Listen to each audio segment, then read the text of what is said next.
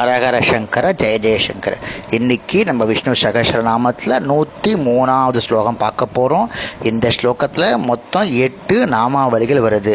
பிரமாணம் பிராண நிலைய பிராணப்ருத் பிராண ஜீவனக தத்வம் தத்வ விதேகாத்ம ஜன்ம மிருத்யு ஜராதிர அப்படின்னு ஸ்லோகம்.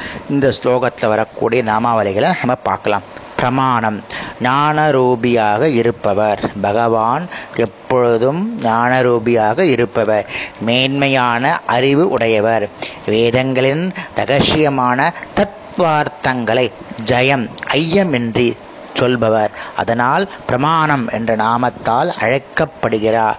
புராண நிலைய ஜீவர்கள் லயிக்கும் இடமாக அதாவது ஜீவர்களை சம்சாரிப்பவராக இருப்பவர்.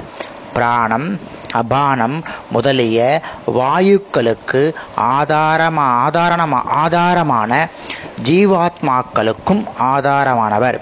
வாயுவிற்கு அடைக்கலமாக இருப்பவர். அதனால் பகவான் பிராண நிலைய என்ற நாமத்தால் அழைக்கப்படுகிறார்.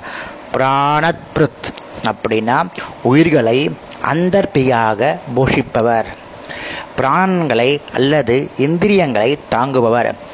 அவ் ஆத்மாக்களை தாய் போல் தாங்குபவர். அதனால் பகவான் புராணத்ருத் என்ற நாமத்தால் அழைக்கப்படுகிறார்.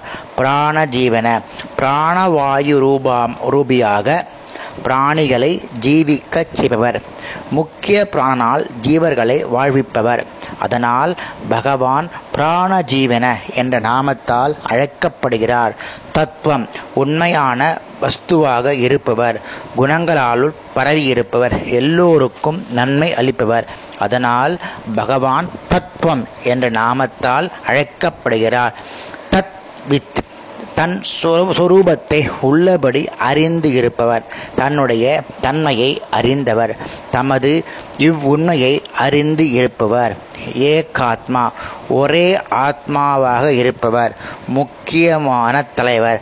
சேதன அசேதனங்கள் அனைத்திற்கும் ஒரே கடவுளாகவும் அனுபவிப்பதாகவும் அபிமானியாவாகவும் இருப்பவர். அதனால் பகவான் ஏகாத்மா என்ற நாமத்தால் அழைக்கப்படுகிறார். ஜன்ம மிருத்யு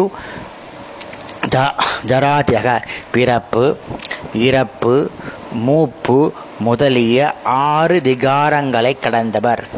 பிறப்பு இறப்பு மூப்பு முதலிய தோஷங்களுக்கு அப்பாற்பட்டவர்.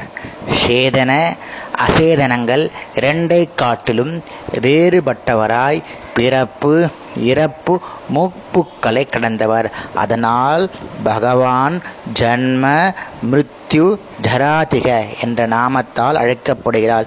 இன்னைக்கு இந்த ஸ்லோகத்தில் ஒம்பது நாமாவளிகள் பார்த்தோம். நாளைக்கு அடுத்த ஸ்லோகத்தில் வரக்கூடிய நாமாவளிகளை பார்க்கலாம். ஹரஹர சங்கர ஜெய ஜெயசங்கர.